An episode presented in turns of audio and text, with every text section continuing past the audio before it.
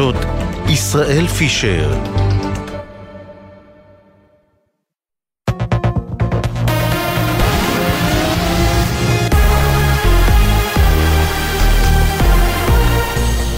גלי צה"ל לשעה שש, שלום רב, באולפן ערן קורץ עם מה שקורה עכשיו. בשעה זו נועדים ראש הממשלה נתניהו וראש האופוזיציה לפיד לפגישת עדכון ביטחוני שנדחתה מיום חמישי. נתניהו אמר מוקדם יותר בישיבת סיעת הליכוד, היעד שלנו הוא ניצחון מוחלט על חמאס. אנחנו נהרוג את הנהגת חמאס. אסור לסיים את המלחמה לפני כן. זה ייקח זמן, חודשים ולא שנים. כך נתניהו, מדבריו הביא כתבנו המדיני יניר קוזין. תקציב 2024 הוגש לכנסת באיחור של שבועיים מהקבוע בחוק היסוד. כתבנו ישראל פישר מוסיף שהתקציב כולל קיצוץ רוחבי של חמישה אחוזים במשרדי הממשלה, אך לא יהיה קיצוץ בתקציבי הישיבות. אזעקות ביפתח ובמבואות החרמון הערב לא היו נפגעים ולא נגרם נזק. מוקדם יותר נשמעו אזעקות צבע אדום ביישובים אביבים ויראון, גם כן בגבול הצפון. לא היו נפגעים ולא נגרם נזק. מהבוקר 17 שיגורים בוצעו משטח לבנון לישראל. ידיעה שריכזו כתבנו הדר גיציס דורון קדוש והדס שטייף. מאמצים גלובליים להביא לישראל תרופה ניסיונית שעשויה להציל את חייו של לוחם מילואים שנפצע קשה מאוד ברצועת עזה לפני חודשיים והורעל מפטריה. מדווחת נורית קנטי. המאמצים הבינלאומיים שהשתתפו בהם מאות ישראלים ואפילו מנכ"ל פייזר העולמית הניבו אישור להעביר את התרופה הניסיונית לישראל. זה הסיכוי האחרון להציל את חיי החייל שנפצע קשה מאוד וגם הורעל מפטריה מזהמת. לאחר שיצאה מהמפעל של חברת הבת של פייזר בצפון אירלנד, התנדב איש העסקים נועם לניר להוביל את התרופה במטוס פרטי. כעת התרופה עושה דרכה לפרנקפורט, משם תוטס לישראל ותגיע מחר בשלוש אחר הצהריים. בינתיים בשיבא, משם מנוהלים מאמצי העברת התרופה, מצאו דרך להחדיר לגופו תרופה דומה, שתהווה מנה ראשונה עד שתגיע התקרובת שהוא צריך. משפחות נרצחי מסיבת הנובה ברעים דרשו היום בוועדה לביטחון לאומי לקבל פרטים על מה שקרה ליקיריהם לפני שנרצחו. נטליה קסרוטי, אמו של קשת, זיכרונו לברכה, סיפרה על ירון וילנסקי ביומן הערב של גלי צה"ל כיצד בימים האחרונים נחשפה למידע חדש ששופך אור על מה שקרה לבנה. קיבלתי מידע מלהב 433 שגופתו של בני נמצאה מתחת לגשר בצומת שער הנגב עם אדם נוסף בשם מוטי. זה שינה לי את כל מה שאני ידעתי. נתקלתי בפוסט העלה הבעל של בתו של מוטי, שמחפשים גם הם את החלק בפאזל. מי הייתה הבחורה שנסעה עם אבא שלהם, שנרצח ברכב הונדה סיביק מתחת לגשר. מכאן למזג האוויר, מזג האוויר למחר, עלייה בטמפרטורות שתהיינה רגילות לעונה מצפון הארץ עד צפון הנגב, צפוי גשם מקומי, ברובו קל. אלה החדשות.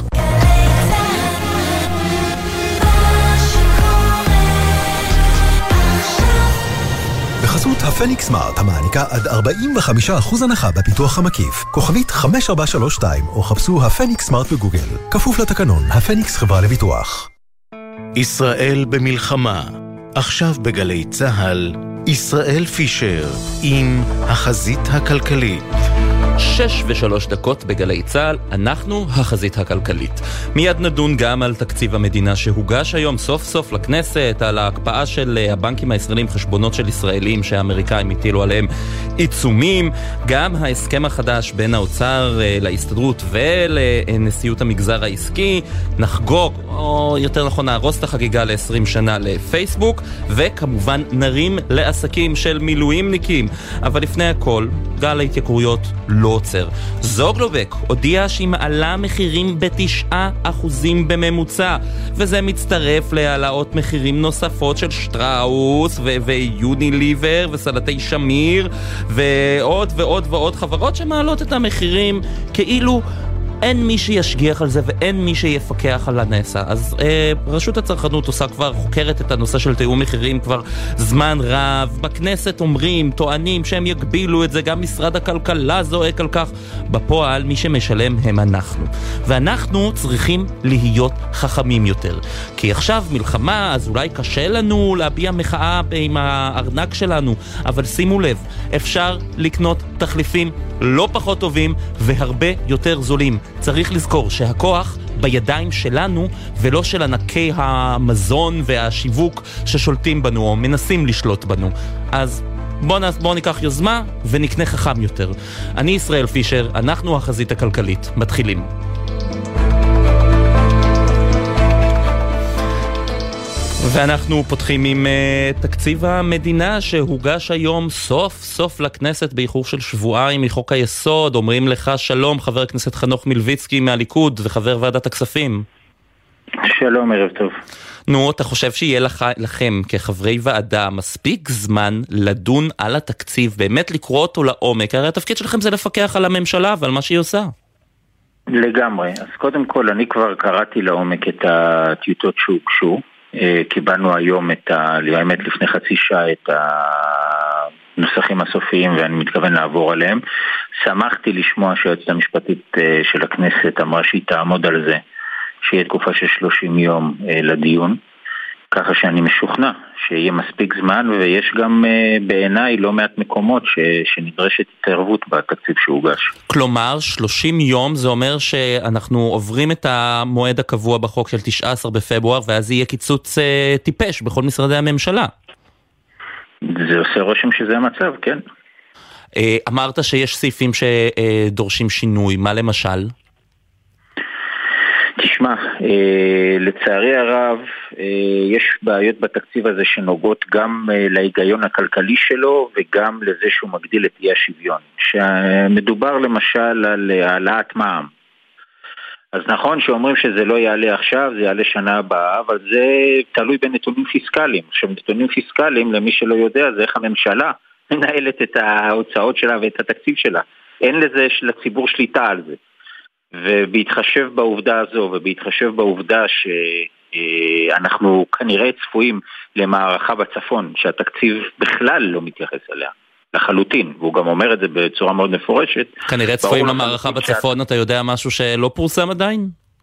לא, לא, אבל uh, אתה יודע, לא, לא צריך לראות uh, נביא גדול בשביל להבין לאן זה הולך, לשמוע מה הולך. Uh, הנושא הזה די ברור, לא נראה ש, שהולך להיות פתרון דיפלומטי לנושא הזה וכולם נערכים uh, לקראת אפשרות uh, שהיא לא מבוטלת בכלל שזה יקרה ושאתה מתכנן תקציב אתה צריך לקחת את זה בסוג של הסתברות. עכשיו מע"מ זה מס רגרסיבי, זה מס שפוגע קודם כל בחלשים זה גם מגדיל את אי השוויון ובגלל הנטייה השולית לצרוך זה גם לא נכון כלכלית כי מה שמניע את המשק זה הצריכה הפרטית ודווקא אותן שכבות חלשות שנפגעות הכי הרבה מהתקציב הזה, הן השכבות שצורכות יותר, כך שאתה גם פוגע בהיגיון הכלכלי של כל האירוע הזה. וכשאתה מסתכל למשל על דברים שמפורסמים היום, שאנחנו רואים את הקיצוץ הרוחבי שכל משרדי הממשלה שנכלל במסגרת התקציב, אבל למשל, תקציב הישיבות מוחרג מהקיצוץ הזה. זה נראה לך הגיוני? הכי קל זה, אתה יודע, לבוא לתקציב הישיבות. אני חושב שהיה צריך לקצץ הרבה יותר. אני חושב שהיה צריך אה, לבוא ולחשוב טוב טוב לפני שמעלים מיסים. אם נכון להעלות מיסים בעת הזו, במקום לקצץ בצורה דרסטית יותר ממה שצריך. הרי בסופו של דבר, אנחנו פה באיזשהו אירוע שצריך לדעת ולהתמודד איתו. אז מה עשו? אמרו כמה זה עולה לנו, זה עולה לנו בשנים הקרובות עוד 30 מיליארד אה, בשנה תקציב ביטחון, המלחמה עולה כך וכך, אז מנסים איפה להביא את הכסף הזה, זה לא נכון, הרי המשק גם כך היה בסוג של מיתון, איפה הבשורה, איפה ה... מנועים לצמיחה עתידית, זה לא נמצא בתקציב הזה. במקום זה מה נמצא? איכות הסביבה. מישהו החליט שעכשיו בזמן מלחמה מה שנכון כרגע זה לקדם אג'נדה ירוקה. אני כולי בעד, אבל לא עכשיו. בואו נחשוב על קצת דברים אחרים. מה, צריך לקצץ למשל בתקציב המשרד להגנת הסביבה? צריך לקצץ בכל המשרדים בצורה משמעותית יותר ממה שעשו. כשאתה בא ואתה מדבר על מס נסועה למשל, שרוצים להטיל. אז בהתחלה זה אומנם על המכוניות החשמליות, אבל אם אתה מסתכל, אתה רואה שמ-2026 הם גם מדברים על להטיל את זה גם על רכבי סולר ובנזין. עכשיו, במי זה פוגע? זה פוגע במי שנוסע יותר, בתושבי הפריפריה, שיבואו לעשות חידוש רישיון ויקבלו כמה אלפי שקלים קנס לבוא ולשלם עכשיו 15 אגורות לקילומטר. לא, אבל אם, מדבר, אם אתה כזה. מדבר למשל על מס על מכוניות חשמליות, אם נגיד ישאירו את זה שם, אז זה אומר שדווקא העשירים, שהם אלה שיכולים להרשות לעצמם לקנות מכונית חשמלית חדשה, ישלמו מס במקום הדלק שהם לא משלמים, והמעוטי היכולת... כן. אבל אתה יודע מה הם עושים? הם, הם, הם עושים את המס על הקילומטראז' אבל הם מורידים, הרכבים החשמליים אמורים ליהנות מאיזושהי הטבה מיסויית שקונים אותם. אז ההטבה הזו הייתה צריכה להתבטל עכשיו, אז הם עוצרים את הביטול של ההטבה, הם אומרים שההטבה של אלה שקונים מכונית היום ב-180-200 אלף שקל תמשיך להיות הטבת מס למי שקונה, ואלו שנוסעים, אלו שיש להם פחות כסף, הם אלו שישלמו. זה בדיוק הבעיה בתקציב הזה בעיניי. אין פה מחשבה באמת על לבוא ולייצר מדיניות חדשה. הרי המלחמה הזו, האירוע הזה הוא משבר שאפשר לבוא ולגעת בו בדברים שלא היית יכול לגעת. למשל פנסיות תקציביות. הפנסיות התקציביות של משרד הביטחון מוערכות בעשרה מיליארד שקל בשנה, 500 מיליארד שקל צפי התחייבויות 642 מיליארד שקל לכל המשק צפי, צפי התחייבויות על פנסיות תקציביות. למה לא לבוא ולעשות לזה עכשיו סטופ? אומרים לי, תקשיב, יש איגודים מקצועיים. נכון, אבל עכשיו זה הזמן. עכשיו זה הזמן בדיוק לבוא, כי עכשיו האיגודים המקצועיים לא יוכלו לצאת להילחם בפנסיות התקציביות. אתה מעלה מע"מ, אתה מקווה לגע, לקחת מזה 7 מיליארד שקל בשנה לפי מה שהם אומרים, אבל את הפנסיות התקציביות של 10 מיליארד אתה משאיר. איפה ההיגיון? מה, גם פנסיות תקציביות למשל של אה, קצינים בכירים ומשרתי קבע, ותיקים? אז אז אנחנו מדברים על דור א'. דור א' זה מי שהצטרף לצבא ב-2004 לצבא קבע. אין הרבה אנשים שנמצאים כרגע בשירות שיש להם עדיין את האירוע הזה של פנסיה תקציבית. עכשיו, מה ההבדל המשמעותי בין הפנסיה התקציבית לפנסיה הצוברת? מכיוון שרוב האנשים לא יודעים. הנטו שלך גדול הרבה יותר, כי גם את החלק שלך, שלי, שלי יש פנסיה צוברת, אני מפריש מהנטו שלי. בפנסיה התקציבית המדינה מפרישה עבורך, זאת אומרת יש גם נטו גדול הרבה יותר. אתה חושב, חבר הכנסת מלביצקי, שיעד הגירעון של 6% ו-6 עשיריות הוא ריאלי שיעמדו בו, או שאפשר וצריך להגדיל אותו? אני חושב שכרגע יעד הגירעון הוא ריאלי, אבל זה תלוי באיך בדיוק שאנחנו נתנהל. אם אנחנו נתנהל באופן הזה, אוקיי? בעיניי אנחנו מגדילים את הסיכון שלא לעמוד בו. לכן אני חושב שצריך להיות קיצוץ יותר משמעותי בהוצאות השוטפות של המשרדים, להסביר לציבור למה. מצד שני לבוא ולעשות חשיבה מחדש על הכל. אתה יודע, אנחנו אה, מסבסדים ונותנים תמיכות בשנה למעלה מ-100 מיליארד שקל. כל התקציב הוא 600 מיליארד, למעלה מ-100 מיליארד שקל זה תמיכות וסובסידיות. עכשיו, סובסידיה אחת שכולנו נהנים ממנה, למשל, זה תחבורה ציבורית. סובסידיה שנייה שאנחנו מכירים זה על מוצרי יסוד. למה אני, שיש לי משכורת ברוך השם יחסית גבוהה, למה... תראה, השרה סטרוק אומרת שיש שרים שלא גומרים את החודש, אז... אה, בסדר, אז ברשותך אני אתעלם מההערה המאוד לא מוצלחת הזו של השרה סטרוק, גם אם היא נכונה. אני לא יודע, לא מכיר, אבל גם אם נכונה, זה לא משנה עכשיו לציבור הישראלי. אנחנו נותנים למי שלא צריך, כמוני למשל, ולא נותנים מספיק למי שכן צריך. למה לא לעשות את זה איזשהו סיפור דיפרנציאלי, למה לא לקחת את כמו שהתקציב נראה עכשיו, אתה תצביע בעדו? תראה, אני לא בא בקטע של להצהיר, אני אצביע נגד, אני, אני לא, למדתי, אני רוצה לראות מה השינויים שנעשו עם בטיוטה המקורית, ואני אבוא ואני אציג את כל ההשגות שלי בוועדת הכספים, בדיוק בזמן שאנחנו אה, נצטרך לעשות את זה. על בסיס התשובות שיקבל, על בסיס השינויים, אם יעשו או לא יעשו, אני אקבל החלטה. אני לא רוצה סתם לצאת בהצהרות פומפוזיות. אין לי כוונה להפיל את הממשלה, אני לא רוצה להפיל את הממשלה, אני לא רוצה להיות קוץ ברגל של אף אחד, אבל אני כן חושב שכחבר כנסת בוועדת הכספים, חובתי היא לבוא ולפקח שלפני שאנחנו שולחים יד לכיס של הציבור, אנחנו מתנהלים כמה שאנחנו יכולים בתוך הבית, בתוך המגזר העסקי, בתוך המגזר הציבורי, סליחה, ואני לא בטוח במאה אחוז שזה המצב שקורה כרגע. לסיום, חבר הכנסת מלביצקי, תגיד, מה קורה במפלגה שלכם? חברת הכנסת טלי גוטליב משתלחת בשר דודי אמסלם, אומרת מריחים את הוודקה שלך עד כאן, אחר כך זה נמשיך גם מישיבת הסיעה גם למליאה, מה, מה קורה? הכל בסדר בליכוד?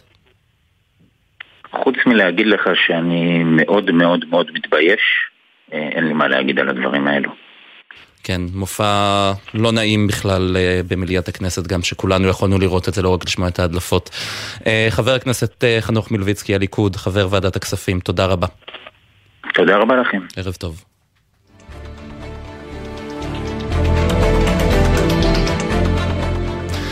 ואנחנו ממשיכים אה, בנושא הקפאת החשבונות של אה, הישראלים על ידי בנקים ישראלים, אה, האזרחים שהוטלו עליהם עיצומים על ידי ארצות הברית, שלום לך חיים יבלונקה, מנכ"ל גלובל רמיט. ערב טוב. ערב טוב. הבנקים הישראלים יכלו בכלל לנהוג אחרת? Mm, בעצם לא. הם קיבלו את ההוראה, האזרחים האלה נכנסו לרשימות ה... אופק, מה שנקרא, רשימות uh, הטרור, שגופים uh, פיננסיים מחויבים לסרוק, uh, והם uh, פעלו בהתאם להוראה. אין להם הרבה שיקול דעת, וגם הנגיד מגבה אותם. אין להם הרבה מה לעשות בעניין. כן, אין להם הרבה מה לעשות בעניין, ואנחנו גם רואים שבנק ישראל אה, אה, אומר, בעצם תומך בבנקים, אבל מצד שני אנחנו רואים פוליטיקאים שמנסים להתערב בפעילות אה, הזו של הבנקים. נכון, זו האג'נדה שלהם, הם בעצם, אה, זה קהל, הקהל שהם, אה, שתומך בהם, אה, הם ינסו, הם ינסו, לא נראה לי שהם, שיש להם say בעניין, אני חושב שהם לא יצליחו, אבל אתה יודע, לא, לא ניתן לדעת. מה הסיכון הבנקים, בעצם הבנק... שהבנקים מתמודדים מולו? הבנקים יכולים לעמוד בפני סנקציות שיטילו עליהם, עיצומים. אה, אני לא בטוח שהם רוצים להתעסק עם, ה, עם, אה, עם, עם אה, גופים אמריקאים, שבעצם, הרי יש לכל בנק בישראל בנק מקשר, מה שנקרא, בנק אמריקאי שדרכו הם מעבירים סוויפטים לחו"ל. רגע, בוא נגיד מה זה סוויפט רק לטובת המאזינים? להעברות כספים לחו"ל לדוגמה, במט"ח או גם לבנק, בין בנק לבנק בישראל, נעזרים במערכת הסוויפט. המערכת אה, בעצם שאיתה הם נעזרים להעברות הכספים. אה, אם בין, בין הבנקים האלה יש בנק אמריקאי מקשר, זאת אומרת שכסף שיוצא מפה עובר דרך הבנק המקשר ל, ל, ליעד.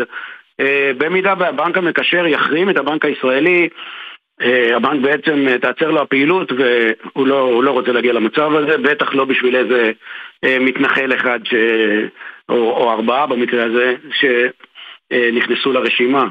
כן, אבל באיזשהו מקום אפשר לחשוב שיש כאן אה, אפילו פגיעה, טענות שנשמעו על פגיעה בריבונות הישראלית. ארצות הברית מחליטה משהו, ואז הבנקים בישראל חייבים לציית להוראות הממשל האמריקני. אה, נכון, אנחנו רואים את זה בהרבה החלטות שהאמריקאים מנסים לקבל עבורנו.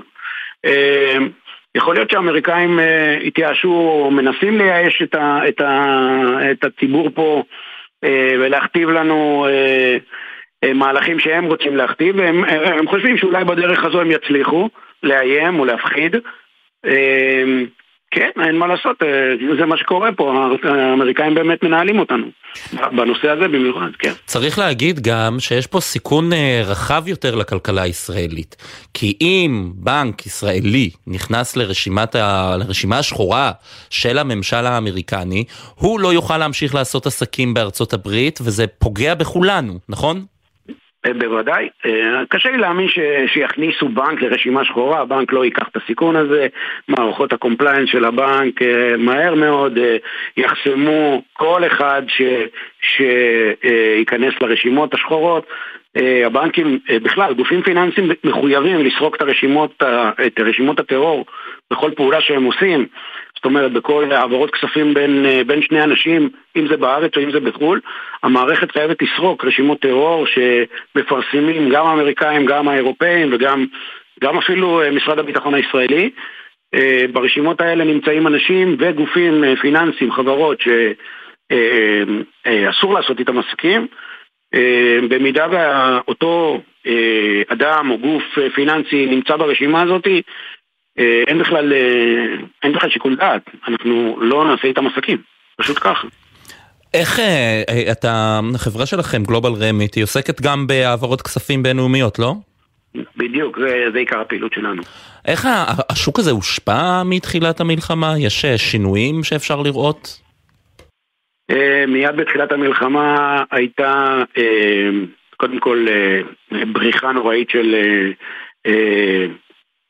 עובדים זרים משוק החקלאות. התאילנדים פה... כן, שהם העובדים שמעבירים את הכספים הרבה מאוד למשפחות שלהם. נכון, בוודאי.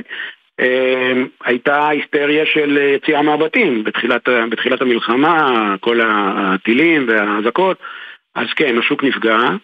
אבל מהר מאוד התאושש. עובד זר בעצם נמצא פה כדי לשלוח את הכספים אה, הביתה למשפחות, אז הוא יכול להתאפק אה, מספר שבועות מצומצם, אבל אחר כך הוא ימצא את הדרך. אנחנו גם אה, היום מוצאים את הדרכים אה, אה, לתת להם שירותים, לדאוג שהם לא ייפגעו. בעצם היום השוק חזר לנורמה, נכון, חסרים פה עובדים, אבל כבר מתחילים להגיע חדשים. השוק מתחיל... לקבל עובדים חדשים לעבודה, ולכן השוק הזה, השוק הזה הוא שוק מאוד מאוד חזק, הוא, הוא כל הזמן עובד, הוא כל הזמן, הם לא יפסיקו לשלוח. הוא מתאושש לפחות, אנחנו רואים את זה, וזה נכון, גם יכול להיות עדות כן, להתאוששות בכלל של הכלכלה. נכון, נכון. חיים יבלונקה, נכון. מנכ"ל גלובל רמיט, תודה רבה. כל טוב, ערב טוב. ערב טוב. ואנחנו uh, עוברים uh, לנושא הבא. יש uh, הסכם חדש שנחתם אתמול בין המשרד האוצר, נשיאות המגזר העסקי וההסתדרות, שעושה קצת סדר בנושא הזה של פיצויים גם לבני זוג ובנות זוג של מילואימניקים ומילואימניקיות, וגם בנושא הזה של פיצוי לעסקים שסופגים עליהם חלק מההוצאות. שלום לך דובי אמיתי, יושב ראש נשיאות המגזר העסקי. ערב טוב. ערב טוב. אז מה בעצם כולל ההסכם הזה? מה, מה, מה, מה חדשני בו? הדבר הראשון שלמעשה הוא תקדים. פעם ראשונה שמשרד האוצר, לוחסן ביטוח לאומי, משפים את המעסיקים בגין התשלום שכר הסוציאלי אה, למילואימניקים. מדובר... כלומר, כיום יש מצב שבו מילואימניק יוצא, הוא מקבל בעצם את השכר הקבוע שלו מביטוח לאומי, את הפיצויים, אבל המעסיק שלו חייב להמשיך לשלם לו פנסיה וקרן השתלמות וכולי, וככה הוא סופג הפסדים. המילואימניק מקבל שכר מלא, המעסיק מקבל החזר רק על הברוטו ולא על עלות המעביד. כשהדלתא בין, בין הברוטו לעלות המעביד מוערכת בכ-25%, זה ההפרשות הסוציאליות. עד היום לא קיבלנו את ההחזרים האלו כמעסיקים, היום בהמשך להסכם שנעשה בין ההסתדרות לנשיאות המגזר העסקי ובהסכמת האוצר, המעסיקים מקבלים 20% מעל השכר הברוטו, שזה למעשה אה, שכר ממוצע, או יותר נכון חישוב ממוצע של ההוצאות הסוציאליות בגין המילואימניקים. ואני חושב שזה תקדים אה, חיובי מאוד על מנת לתת אה, לעסקים להמשיך ולהעסיק את אותם אנשי מילואים שנמצאים בחזית ו... אני חושב שזו הצלחה בלתי רגילה. כי החשש היה מפיטורים שקטים, מכך שבעצם אה, למרות שאסור לפטר מילואימניקים, אה, בעל עסק רואה שמישהו שמשרת מילואים ובשנה הקרובה אנחנו צפויים לראות את אותם מילואימניקים יוצאים וחוזרים לשירות הרבה פעמים אז אה, בעצם המעסיקים יגידו וואלה לא כדאי לי להעסיק מישהו שיוצא כל כך הרבה למילואים ואני אפטר אותו אחרי המגבלה הזו של החודש בחוק. אז ראשית אני רוצה להבהיר, אני עדיין אה, מהשביעי לעשירים משרת במילואים בפיקוד צפון, בחטיבה הצפונית של פיקוד צפון, ואני לא זוכר, אה, אני עוד זוכר יותר נכון את התקופה שבה בתור איש מילואים, לא מדבר על המלחמות או על המבצעים, היינו עושים קרוב ל-60-65 יום, ומעולם לא קיבלנו כמעסיקים את עלות המעביד. הפעם אנחנו מקבלים את עלות המעביד, וזה בא למעשה לייצר גם אחריות מבחינת המעסיקים, שימשיכו להעסיק את הלוחמים, את המילואימניקים, ולשמור עליהם על מקום העבודה, ולתת להם את הביטחון הכלכלי, ולאפשר להם באמת להתעסק אך ורק בלחימה. ואני חושב שזה באמת בשורה, אני רוצה בעניין הזה לומר שמי שהוביל את זה זה היה שר האוצר אל מול אה, נציגות אה, שלנו, של המגזר העסקי, ועל כך יבורכו. כן, אבל תראה, למשל, לא כולם מברכים על זה, התאחדות התעשיינים פרסמה הודעה וטוענת שזה הסכם שמפקיר את העסקים ואנשי המילואים כאחד, כי הם טוענים שזה איזשהו דיל בין האוצר להסתדרות, והמעסיקים מקבלים רק החזר חלקי בלבד. אז כמי שמעורה ושנים מייצג את המגזר העסקי, אני חושב שזה פשוט בושה וחרפה להתאחדות התעשיינים להוציא הודעה כזאת, שהתביישו להם, ואני חושב שהיה להם מספיק זמן לטפל בעבר בנושאים האלו, מעולם הם לא טיפלו, והיום כמי שמוביל את המגזר העסקי, זה עבדך הנאמן, וההסכם הזה הוא ראוי, הוא תקדים, והוא למעשה מ-7 ל-10 23 עד 31 דצמבר 24, המעסיקים קיבלו את זה, את ההחלטה, אה, ואני חושב שזו החלטה נכונה, ומפה אפשר רק להתקדם קדימה. ובנוסף צריך להגיד שההסכם הזה גם כולל למשל לבני ובנות זוג של אה, מילואימניקים ומילואימניקיות שיש להם ילדים עד גיל 14, הם מקבלים עוד שמונה ימי חופשה בתשלום בשנה, נכון? אה, זה מגיע באופן מדורג על לאשת איש המילואים, במידה ואיש המילואים נמצא בשירות מעל 30 יום, בין 30 ל-60 מקבלים יומיים, מ-60 עד 90 מקבלים 4 ימים, וכן הלאה וכן הלאה, עד 8 ימים מקבלים בגין ימי היעדרות, מקבלים uh, דבר נוסף, המילואימניקים, ובהסכם זה 60 יום מרגע שהם משתחררים, לא ניתן יהיה לפטר אותם. במקום 30 עד כה.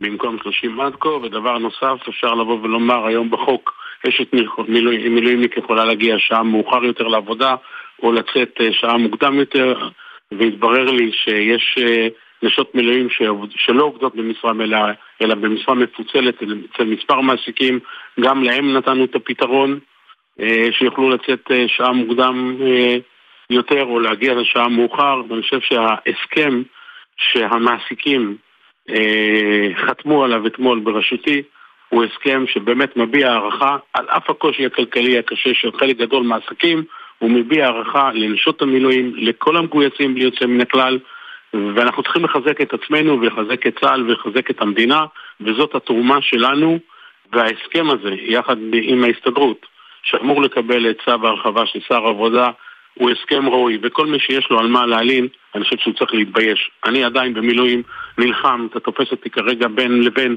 מאירוע לאירוע פה בצפון. אני חושב שחתמתי על ההסכם הטוב ביותר שהיה רגע, אתה היום. עכשיו בצפון? אני עכשיו נמצא בצפון, באזור uh, קריית שמונה והסביבה. כן. איך הספקת? אתה היית היום גם בעוטף עזה, בסיור עם uh, uh, מנהלים בכירים במשק, והיה שם גם uh, תת-אלוף במילואים משה אדרי, ראש מנהלת תקומה, הרמטכ"ל לשעבר אביב כוכבי, איך הספקת מהבוקר להגיע כבר לצפון? לא, הסיור היה אתמול... אה, הסיור היה אתמול, היום הוא פורסם, כן. הסיור היה אתמול בעוטף עזה, בהחלט עם אה, הרמטכ"ל לשעבר אביב כוכבי, עם ראש מנהלת קומקס, עם 150 מנכ"לים מהמגזר העסקי שבאו באמת אה, לאחר נתינה אדירה של המגזר העסקי והפילנטרופיה של כמעט כמיליארד שקל לטובת העזרה והסיוע לעוטף. הגענו לעוטף ללמוד, לזהות את הצרכים. ולהמשיך לבנות את התוכניות. מה קורה בעוטף באמת? מצליחים אה, לשקם אותו, או שאתה יודע, יש צרכים שעוד לא מקבלים מענה? אני אגיד לך במה באמת אה, הרחיב את ליבי כשראיתי את השיבולת אה, מתחילה ואת החיטה מתחילה זרועה עד הקצה, עד הגדר המערכת, ואני ראיתי את הירוק בעיניים, זה פשוט עשה לי טוב, וראיתי את החקלאים שיוצאים, על אף שעדיין יש לחימה בחלק גדול מהמרחבים. טוב, ענף החקלאות קרוב ללבך, אבל יש מספיק עובדים ש... שבאמת, אה, אה, אתה יודע, יעבדו בשדות שם? לא, אין מספיק עובדים, ולצערי עדיין לא קיבלנו את הפתרון הנכון. החלטת הממשלה כרגע, או יותר נכון הקבינט הביטחוני, לא לאפשר לעובדים פלסטינאים להגיע. מצד שני, קיבלנו הקצאה על פי החלטות ממשלה על תוספות של עובדים זרים, אבל כרגע הבירוקרטיה הורגת אותנו. מה שאני ביקשתי, דרשתי, גם משר הפנים, אני מקווה שתהיה לי עוד שיחה איתו הלילה, זה לאפשר לנו להביא את העובדים במה שנקרא B2B ולא G2G. זאת אומרת, לוותר כרגע על כל הבירוקרטיה של הסכמים בליטרלים כאלו ואחרים. החקלאים רוצים עובדים אה, תאילנדים, ניתן להביא אותם דרך אה, לשכות פרטיות וצריך להאריך לנו את התקופה על מנת שבאמת בחודש הקרוב נצליח לגייס לפה עוד 15 עד 20 אלף עובדים והמטרה שלי היא מאוד ברורה, לחזור לשטחים, הן בצפון והן בדרום, להמשיך לאבד אותם, להמשיך לספק את ביטחון המזון.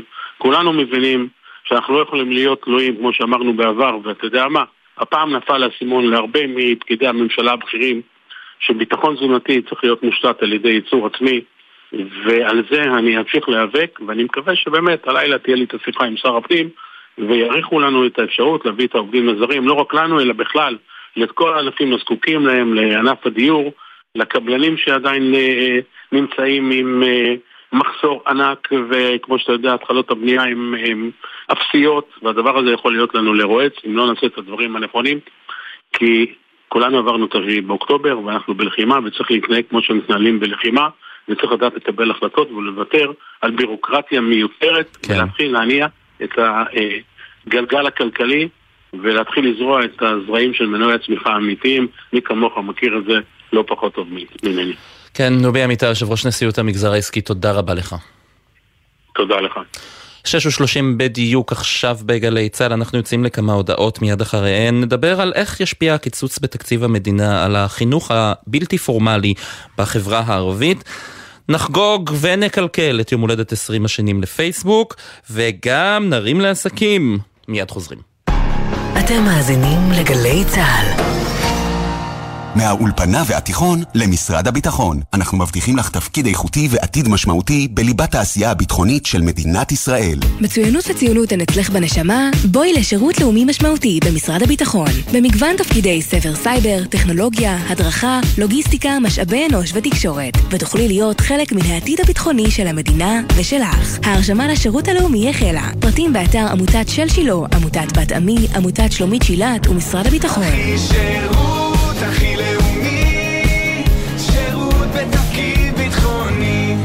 בצלאל אקדמיה לאומנות ועיצוב ירושלים פתחה את ההרשמה ומזמינה אתכם ליום פתוח לתואר ראשון ולתואר שני ב-19 בפברואר.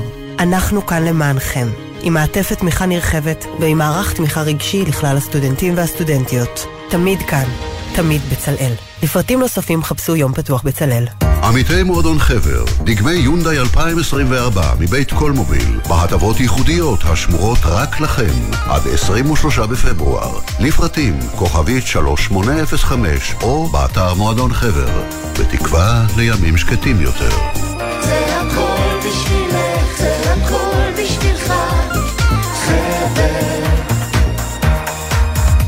שלום לכם, כאן אבשלום קור. קיבוץ מלכיה שוכן בקו האש בגליל העליון. חצי שנה לחמנו עליו במהלך מלחמת הקוממיות. מה השם הזה, מלכיה? על כך בפינתי מחר, בבוקר לפני שש, בערב לפני חמש.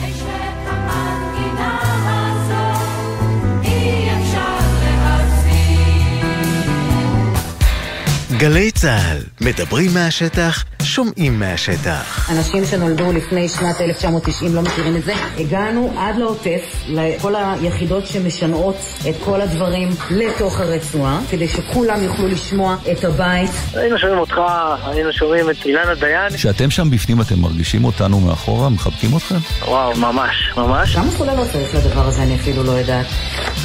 זה לא יפתיע, קח כל הקופסה. סומכת עליך שזה יגיע לכל החיילים בפנים, שישמעו, אוהבים אותם. אני יכולה לתת לך חיבוק, מותר לי? תודה, תודה רבה. בהצלחה לכולכם. תודה. גלי צה"ל, פה איתכם, בכל מקום, בכל זמן. עכשיו בגלי צה"ל, ישראל פישר עם החזית הכלכלית. 6.33 בגלי צה"ל, אנחנו החזית הכלכלית, ממשיכים עם אה, ההשפעות של אה, הקיצוץ בתקציב המדינה לחינוך אה, הלא פורמלי בחברה הערבית. שלום לך אילן עמית, מנכ"ל שותף באג'יק, מכון הנגב. שלום וערב טוב. ערב טוב. קודם תספר לנו קצת על אג'יק. אנחנו אה, ארגון פיתוח אה, הגדול ביותר היום בחברה הערבית. אה, מפעילים תוכניות להנגשה לחינוך, השכלה גבוהה ותעסוקה בלמעלה מ-24 רשויות בכל רחבי הארץ. אה, ארגון משותף שנוסד בנגב לפני למעלה מ-20 שנה, והיום אה, פועל למעשה בכל רחבי הארץ בשותפויות עם רשויות מקומיות ערביות, משרדי ממשלה, קרנות וארגוני חברה אזרחית, במטרה לצמצם פערים בין יהודים וערבים דרך השכלה ותעסוקה בעיקר. כלומר, אתם עובדים בעיקר עם אה, בני נוער, או יש גם אה, מבוגרים יותר? אה, צעירים מתבגרים, נוער, למשל, נוער בני 20 יותר? 14, 15 עד 25 זה טווח הגילאים שבו אנחנו מתמקדים.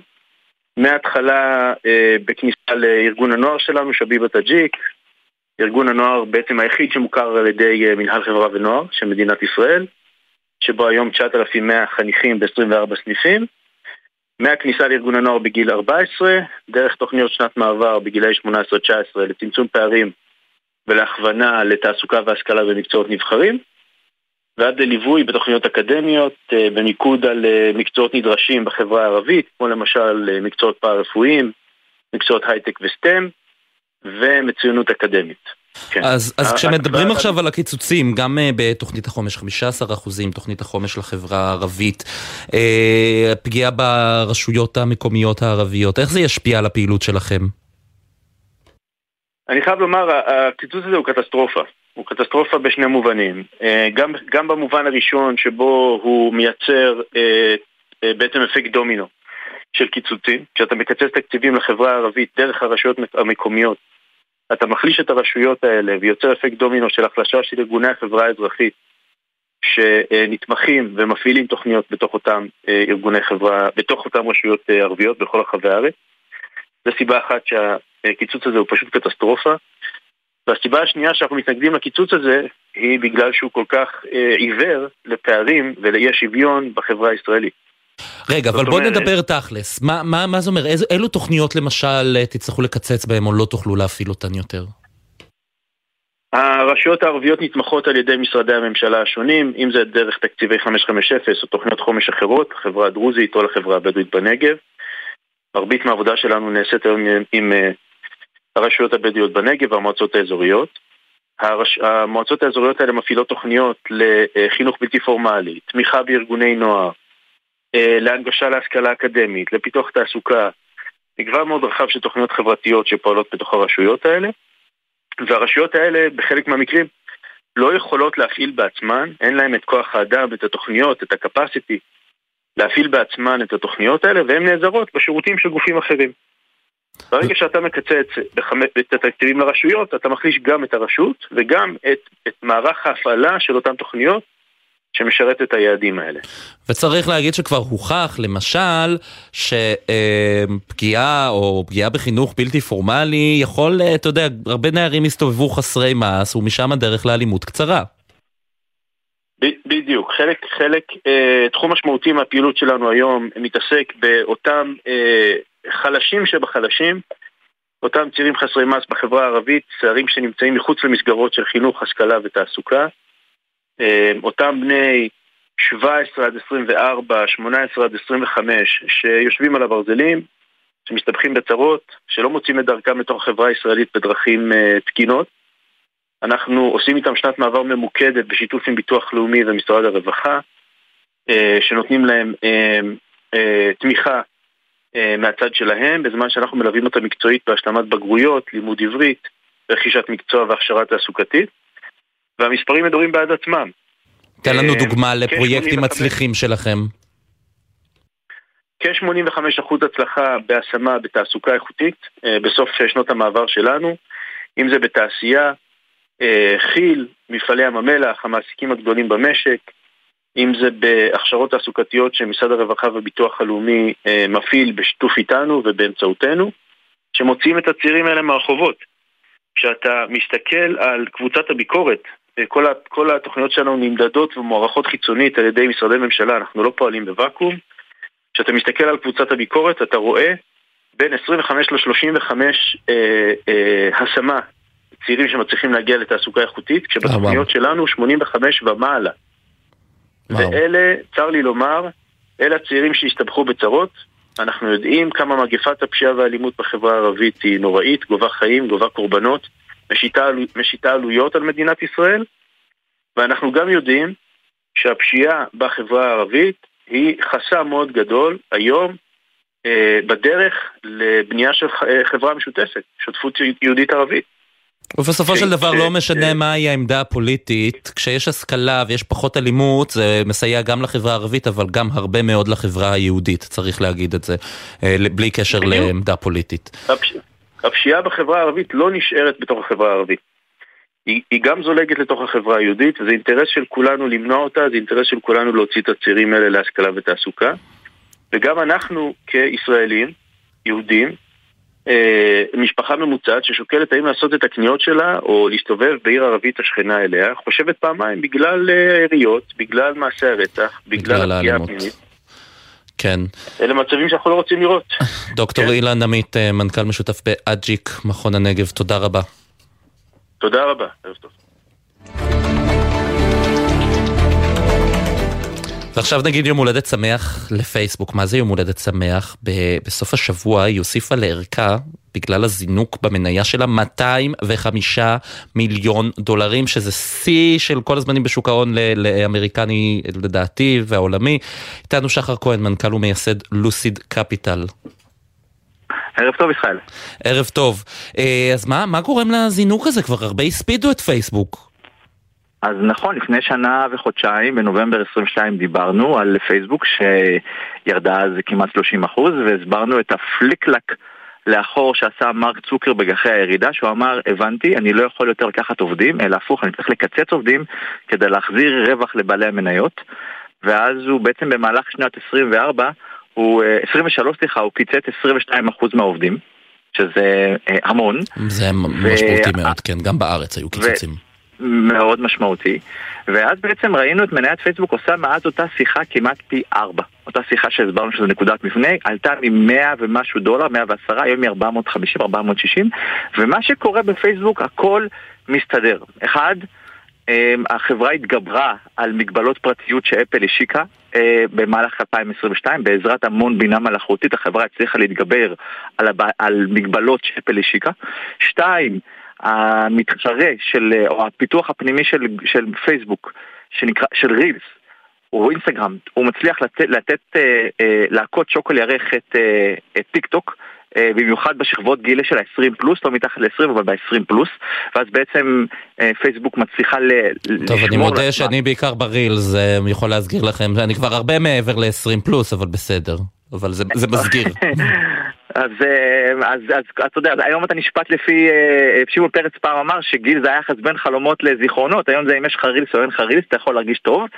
אה, ודבר שלישי שקורה לפייסבוק, סין, באופן מפתיע, אנחנו גם רואים את זה פה, תמו, מי שלא מכיר, מין מתחרה של אלי אקספרס, ושיין, שהיא אה, כמעט היום רשת האופנה אונליין בין הגדולות בארצות הברית, נראה לי שאין אין, אין, אין, אין צעירות בישראל שלא מכירות את שיין, הם הפכו להיות מפרסמויות ענקיות בפייסבוק במהלך החצי שנה האחרונה, בעיקר דרך אגב בארצות הברית ואירופה.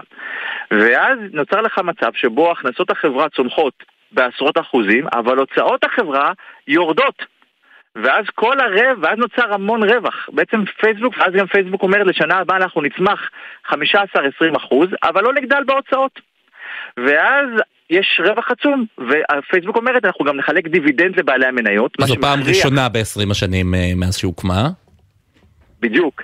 מה שמכריח קרנות שמתמחות בדיבידנד לקנות את פייסבוק, אלה בדרך כלל קרנות יותר value נקרא, קרנות שיותר מתמחות בהשקעות ערך, פתאום קונות את אחד מניות הטכנולוגיה כי היא מחלקת דיבידנד.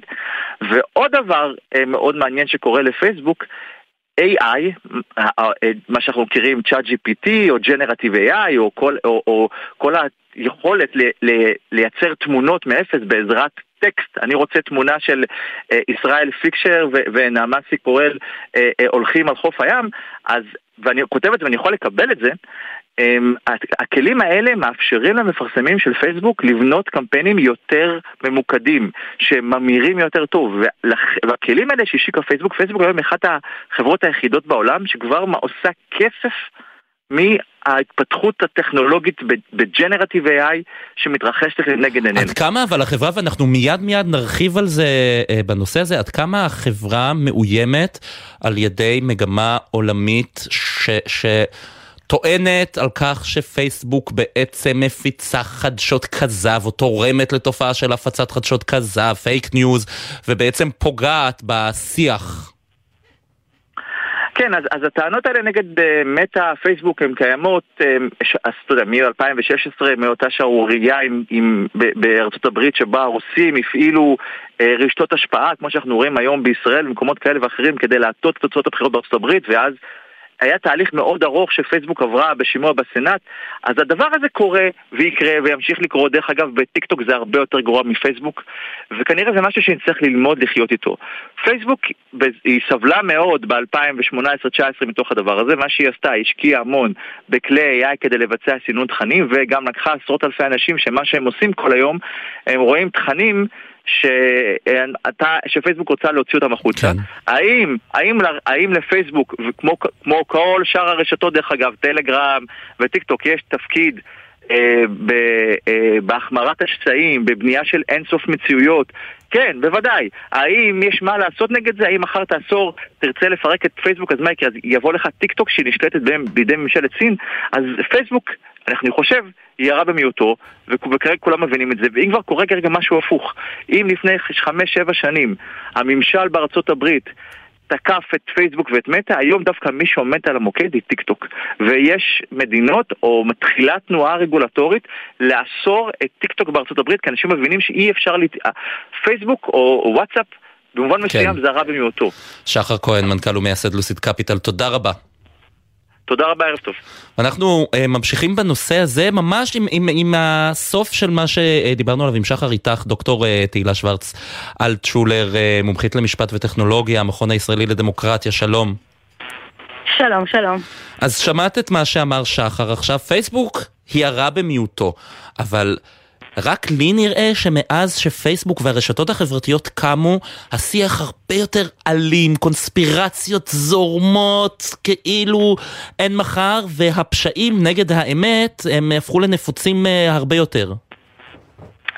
אז דבר ראשון בואו נגיד משהו טוב, מה שהיה יפה מאוד מאוד בפייסבוק בתחילת הדרך שלה זה שהיא אפשרה לנו למצוא חברים ובני משפחה ולבנות קהילות ולהתארגן לצורך מימוש אה, מטרות מאוד נפלאות מתנועת המיטו ומחאת הקוטג' אה, אה, לפני עשור ומשהו בישראל ועד הרבה מאוד אפשרויות של, של התארגנות.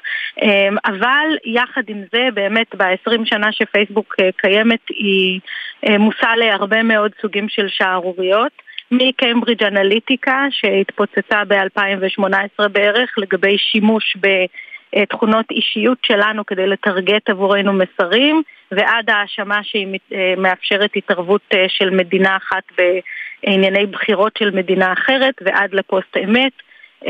ולפשיטת הרגל של המידע ולדיסאינפורמציה ולהיעדר הגנה מפני תוכן מזיק ופוגעני ואפילו מה שאנחנו חווים בשלושה וחצי חודשים האחרונים, המימד הדיגיטלי של המלחמה שלנו.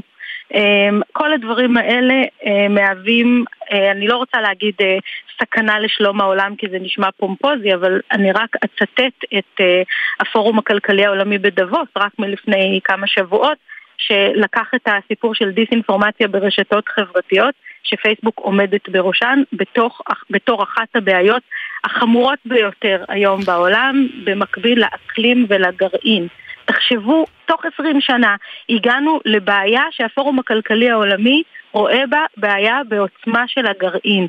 אמ, אז אה, אני חושבת שמה שאמר שחר קודם אה, זה היה להקטין את הבעיה ולא להתייחס אליה כמו שמתייחסים אליה בעולם היום. עכשיו צריך כן, אולי אבל להגיד... צריך, צריך להגיד קודם כל שגם טיק טוק, אה, בעיניי, אני לא הורדתי טיק טוק, אני מפחד מהסינים הרבה יותר מפייסבוק, אני מפחד גם מפייסבוק, אבל אני מפחד מהסינים הרבה יותר מאשר מפייסבוק, אבל השאלה היא, מה מדינה כמו מדינת ישראל, יכולה לעשות נגד הפשעים נגד האמת האלה שרצים בפייסבוק, באינסטגרם, בכל הרשתות החברתיות, בוואטסאפ? אז אני רוצה דבר ראשון לומר משהו באמת על הסיפור הזה של טיק טוק. אמ, זה שיש לנו בעיה עם טיק טוק לא אומר שאין לנו בעיה עם הרשתות החברתיות האמריקאיות. באיזשהו אופן אמ, זה מסיר את האחריות מהחברות האלה, והאחריות הזאת היא כבדה, מפני שהיא גורמת למערב הדמוקרטי לכרסם את עצמו מבפנים. אה, עוד לפני הסכנות שיש לנו מסין. אמ, אבל צריך להגיד עוד דבר, אנחנו לא יכולים להסתכל על הרשתות החברתיות רק בפרספקטיבה האמריקאית. אמ, מעבר לאוקיינוס, ביבשת אירופה, אה, נכנס לתוקף ב-2023 אה, חוק מאוד משמעותי שקוראים לו חוק השירותים הדיגיטליים, והוא בעצם מטיל אחריות על הרשתות החברתיות ועל ספקי שירותים דיגיטליים. להפוך את האלגוריתמיקה שלהם ליותר שקופה, אה, לחייב ולהסביר לנו איך הן אוכפות את כללי הקהילה שלהן עצמן, אה, והרבה מאוד עניינים שקשורים באמת לניטור התוכן ברשתות האלה. וזה מביא אותי לישראל. אנחנו מדינה קטנה. ברור, אנחנו לא יוצרים את הבנצ'מרק העולמי בשום דבר מהדברים האלה. הבעיה היא שאין אצלנו שום חקיקה ושום הסדרה של רשתות חברתיות, מה שהופך אותנו באיזשהו אופן לחצר האחורית של העולם הדיגיטלי. כלומר, כאן פייסבוק קודם, יכולה להתפרע, פייסבוק וכל הרשתות החברתיות יכולות להתפרע מבחינת מה שהן מראות לנו, מציגות לנו, ואיך הן מפיצות את השקרים האלה. אז אני לא קוראת לזה להתפרע, אבל אני רוצה להגיד דבר אחר. אמ, כל החברות היום מפעילות כלי בינה מלאכותית שהתכלית שלהם היא באמת ליצור ניטור תוכן אוטומטי. זאת אומרת, יש דברים שמעיפים מהרשת החברתית בלי שמישהו היה צריך להתלונן עליהם, אוקיי? מה הבעיה? הבעיה היא שבשביל לעשות ניטור תוכן צריך להבין שפה. ושפות ייחודיות שיש מעט אנשים שמדברים אותם, כמו למשל עברית, כן? הן שפות שלא שווה להשקיע במנועי בינה מלאכותית שינקו, ולכן זה יוצר מצב שבו הרשת אצלנו יותר רעילה מאשר באנגלית, בצרפתית, ברוסית, בגרמנית ואפילו בערבית. והדבר הזה בעצם שם אותנו, ב, או נותן לנו חשיפה כפולה לנזק. אחד, שהחברות עצמן לא מנקות את הרשתות שאנחנו נחשפים אליהן, רק על ידי בודקי תוכן אנושיים, יש נורא מעט בודקי תוכן אנושיים, הם לא נמצאים בישראל, הם בארצות הברית או באירלנד, ואז יום אחד זה יום ראשון, ויום אחד זה חג ההודיה וחג המולד, ופה יכולה להיות בינתיים מלחמת אזרחים. זה דבר אחד. והדבר השני הוא שאין באמת בישראל הסדרה של אחריותן של הרשתות החברתיות. בעצם אין איזו יצירה של אה, מערכת מקבילה למה שאנחנו רואים היום באירופה. עכשיו, צריך גם להגיד ביושר, זה לא שבארצות הברית חושבים שלא צריך להסבר אותם, וזה שלא נותנים אה, להשתמש בטיק טוק זה לא אומר שאין טענות כלפי אה, הרשתות האחרות ופייסבוק בראשן. אה, הדמוקרטים בארצות הברית כבר שמו כמה וכמה הצעת, הצעות חוק פדרליות שתכליתן ליצור יותר אחריות של הרשתות החברתיות, וגם הרפובליקנים, כן. תחשבו שבסוף אחרי שגירשו את טראמפ מהעיר הדיגיטלית, גם הם כועסים מאוד על הרשתות. וזאת אולי השורה התחתונה. פייסבוק עושה המון המון כסף, אבל היא לא עושה אותו רק בגלל חדשנות טכנולוגית, היא עושה אותו בגלל מדיניות טכנולוגיה, זאת אומרת בגלל שיש לה פטורים מאחריות משפטית על התוכן שנמצא ברשתות. ואם יחליטו בעצם שאין לה כזה פטור רחב ויצמצמו את הפטור הזה כדי להגן על אנשים ועל החברה הדמוקרטית, פייסבוק תרוויח פחות. ו- וזה הדבר שצריך ל- להגיד אותו, כן? זה עניין של מדיניות הרבה יותר מאשר עניין של חדשנות. כן, וזה דבר בהחלט, דברים מאוד מאוד מאוד חשובים. דוקטור תהילה שוורץ אלטשולר, מומחית למשפט וטכנולוגיה, המכון הישראלי לדמוקרטיה. תודה רבה לך.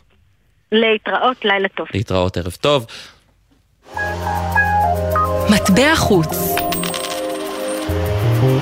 פינתנו מטבע חוץ על מה שקורה קצת בעולם. אה, ברק בטש כתב חדשות החוץ איתנו באולפן, שלום. שלום ישראל, מה נשמע? בסדר אה, גמור. ככה, בשביל שנתחיל, אני אשאל אותך קודם כל אם יש לך רכב אה, מסוג SUV.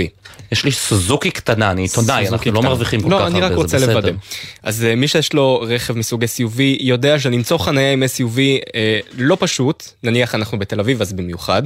אז בפריז החליטו בעצם, לא נקרא לזה להתנקם, אבל נקרא לזה לנסות לצמצם את השהות של SUV, אה, רכבים מסוג SUV אה, ברחבי העיר. SUV זה הג'יפונים האלה. זה הג'יפונים כן, האלה, סופר יוטיליטי, זה ספורט יוטיליטי ויקל, שזה בעצם אה, סוג של רכב ספורט תועלתי, שהוא כאילו כמו רכב שטח, אבל לא באמת כן, רכב כן, שטח. ג'יפונים, מה שאנחנו רואים. נכון, נכון, החליטו בעצם לייקר את דמי החנייה של אותם הרכבים פי שלוש, אז המחיר לחנות בפריז, ברחבי פריז עם רכב מסוג SUV, יעלה לכם בערך 71 שקלים, שזה בערך 18 יורו. למה, למה זה בעצם קורה? זה בעצם משאל עם שהצביעו עליו תושבי פריז, עבר ברוב של יותר מ-54 אחוז. זה קורה כחלק מכמה צעדים של ראשת עיריית פריז, אנ הידלגו, שבעצם אמרה שהיא רוצה לצמצם כמה שיותר נוכחות של רכבים בעיר, היא דוגלת באופניים, והיא במהלך הכהונה שלה בארבע השנים האחרונות מקדמת מאוד נתיבי אופניים, מסלולי אופניים ברחבי העיר.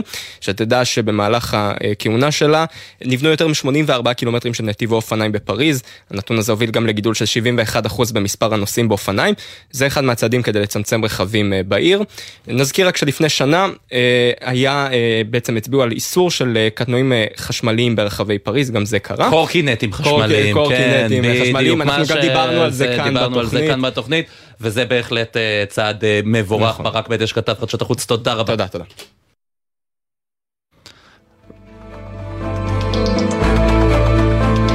ואנחנו ממהרים לפינתנו מרימים לעסקים של מילואימניקים. חנוך גנירם, אמרתי את זה בסדר? שלום. נכון, נכון. שלום, ערב טוב. שלום, יש לך מכוורת וצימר בכוכב השחר, ספר לי קצת על העסק שלך. כן, כן. כן. אז אני, יש לי מכוורת אה, בוטיק קטנה וצימר יחסית חדש. אה, צימר יערת הדבש, קראתי לו בשילוב ביחד עם המכוורת. אה, ואתה מוכר דבש או מזמין אה, סיורים כן, במכוורת? כן, איך זה עובד? כן, כן. אני גם מוכר דבש ופרופוליס וכל המוצרים מכוורת. ובנוסף לזה אה, גם סיורים אה, במכוורת. ואתה מ-7 באוקטובר במילואים. נכון, נכון. אני מ-7 באוקטובר במילואים. אני בעצם בחודשים האלה עזבתי את העסקים בעצם והתפניתי למילואים. אה, עכשיו אני אה, חוזר ומתחיל אה, לנסות להניע את העניינים. ומה קרה בעסק בזמן הזה, בזמן שהיית במילואים? מבחינת הצימר הוא לא פעל בכלל, גם אם היו פניות אז לא יכלתי לתת מענה, כי הייתי במילואים. וואו. ובמכוורת, חופשות ככה ניסיתי לטפל. צריך לתפעל את הדבורים, אה, משהו. אז אה, באמת אה, מתו המון כוורות, אבל זהו, אני מטפל במה שנשאר, ועכשיו מניע ומפרסם, גם פרסמתי שאני עושה הנחות למילואימניקים עכשיו. אז איך אפשר להגיע אליך, אם אנחנו נרצה? פשוט לפנות אליי לטלפון? מה המספר? 052-756-0380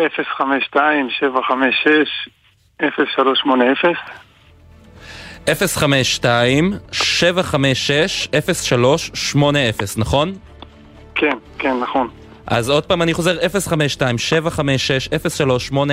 מכוורת וצימר, יערת הדבש, בכוכב השחר, חנוך גנירם, תודה רבה לך. תודה לכם.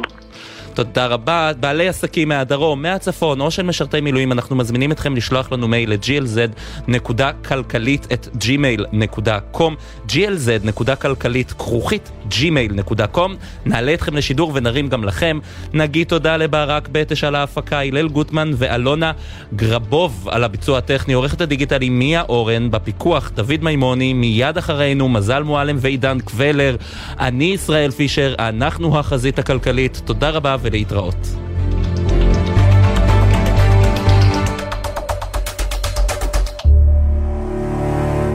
בחסות מאיר, המזמינה על ימי מכירות של מותגי הרכב השוודיים. פולסטאר, לינקן קור ווולבו, 4 עד 9 בפברואר. גם וולבו EX30 החשמלית תהיה שם, פרטים באתר. בחסות הפניקס סמארט, המעניקה עד 45% הנחה בפיתוח המקיף. כוכבית 5432, או חפשו הפניקס סמארט בגוגל. כפוף לתקנון, הפניקס חברה לביטוח.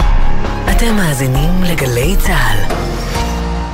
חיילי המילואים וחיילות המילואים. לא! אתם התגייסתם בשבילנו. עכשיו אנחנו מתגייסים בשבילכם. משרד הביטחון, צה"ל ומשרד האוצר גיבשו למענכם תוכנית הכוללת מענקים והטבות לחיילי המילואים ולבני משפחותיהם. אתם רוצים לדעת למה אתם זכאים? היכנסו לאתר המילואים ברשת. מגישים משרד הביטחון ומשרד האוצר. זו שנה של מלחמה על הבית. זו שנה של גבורה. על ביטוייה השונים. את טקס הדלקת המשואות בליל יום העצמאות ה-76 למדינת ישראל נציין הפעם בסימן גבורה ישראלית. גבורה של מי שגילו אומץ לב נדיר. גבורה של מי שהפגינו נחישות ועוצמה אל מול התופת, הרוע והסכנה. גבורה שהיא השראה לכולנו. המליצו והשפיעו על בחירת מסיעות המשואות ומסיעי המשואות בסימן גבורה ישראלית. פרטים באתר המערך לטקסים ולאירועים ממלכתיים. בעת הזאת כולנו זקוקים לרוח. שלום, כניר ברוידה, מנכ"ל בינה, הבית של היהדות הישראלית. אנחנו שמחים להזמינכם להשתתף במגוון הפעילויות שלנו, לשאוב כוח והשראה מהאושר של התרבות היהודית והישראלית. אירועים קהילתיים בבתי בינה ברחבי ארצנו, שנת מצווה קבוצתית, מופעים וסדנאות לבתי הספר במסגרת הגפן, מפגשים והפעלות למשפחות המפונים. בנוסף, מחכים לכם באתר בינה גם ערכות העשרה, מאמרים ומערכי שיעור רבים. נתראה בבינה. הורים, כדי להגן על ילדיכם ברכב, במקרה של עצירה פתאומית או תאונה, רצועות מושב הבטיחות חייבות להיות הדוקות לגופם. גם בחורף, שומרים על ילדינו וחוגרים אותם כשאינם לבושים מעילים וסוודרים עבים. הרלב"ד, יחד נגיע ליעד. יש אישה הרב דורון פרץ הוא אבא של דניאל פרץ שחטוף בעזה. דניאל, אם אתה מקשיב, אף אחד פה לא שוכח אותך, אתה לא מבין כמה רבבות מכל העולם מתפעלים עליך, האנשים שמכירים ולא מכירים אותך עושים כל כך הרבה דברים, אקטיביזם, ואנחנו לא מרפים עד שאתה חוזר הביתה, אתה חזק גופנית ונפשית, בעזרת השם אתה תחזור הביתה עם כל החטופים במהרה. גלי צה"ל, פה איתכם, בכל מקום, בכל זמן.